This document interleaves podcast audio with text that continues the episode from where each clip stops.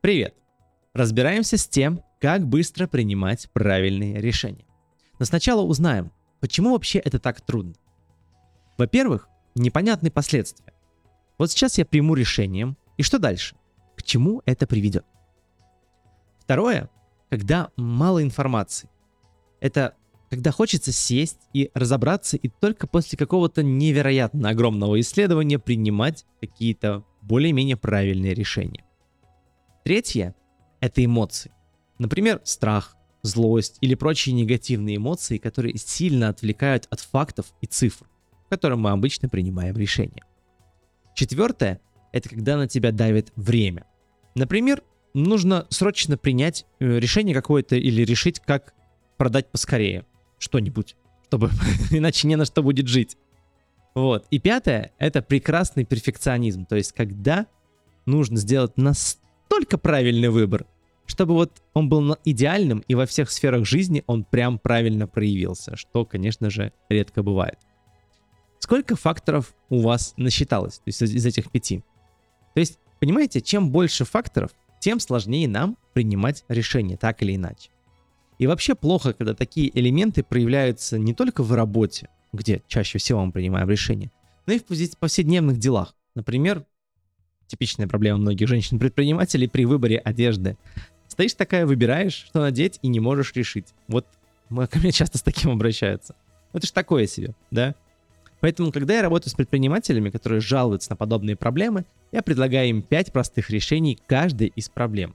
И давайте я вам сейчас покажу, как это работает на примере, ну, давайте, допустим, найма сотрудника, да, как одна из таких самых больших задач предпринимателей.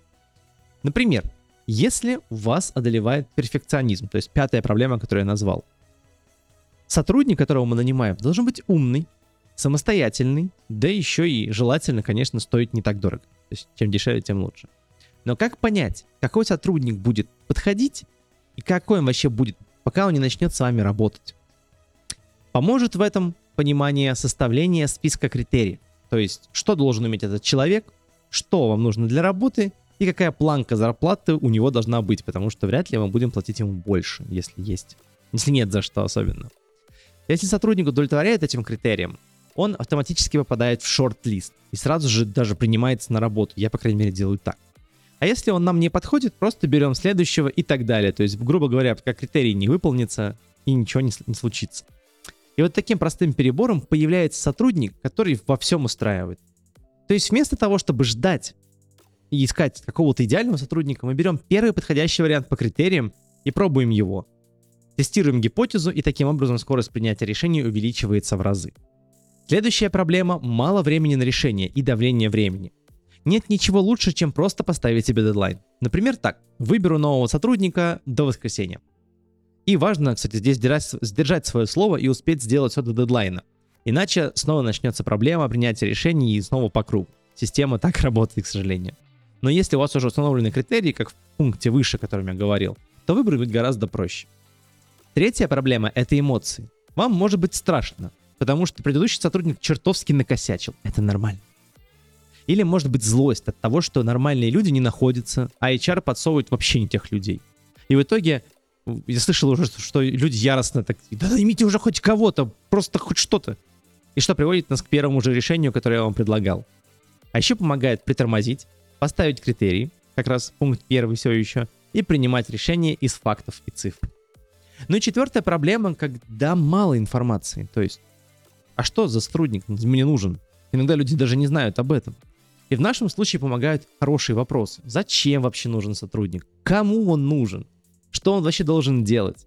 И как я пойму, что человек подходит? Те же самые критерии из первого пункта. И в итоге, когда ответите на эти все вопросы, постепенно вырисовывается портрет подходящего сотрудника, и принять решение становится легче. И, наконец, пятая проблема, когда не ясны последствия принятого решения. Вот приму сейчас я на работу плохого сотрудника. И что дальше? И у меня лично такой вопрос, который я задаю всем практически предпринимателям. Ну и чего страшного-то? Если сотрудник тебя не устраивает, он не пройдет испытательный срок. Его можно будет выгнать и попробовать следующего. А если он окажется прекрасным, ну, клево, ты сэкономил кучу времени на принятие решений. Вот такие пять проблем. И теперь вы знаете, что с ними делать. Теперь вы готовы принимать быстрые и правильные решения. С вами был Ваня Буевец и подкаст «Больше, чем результат». Пока-пока.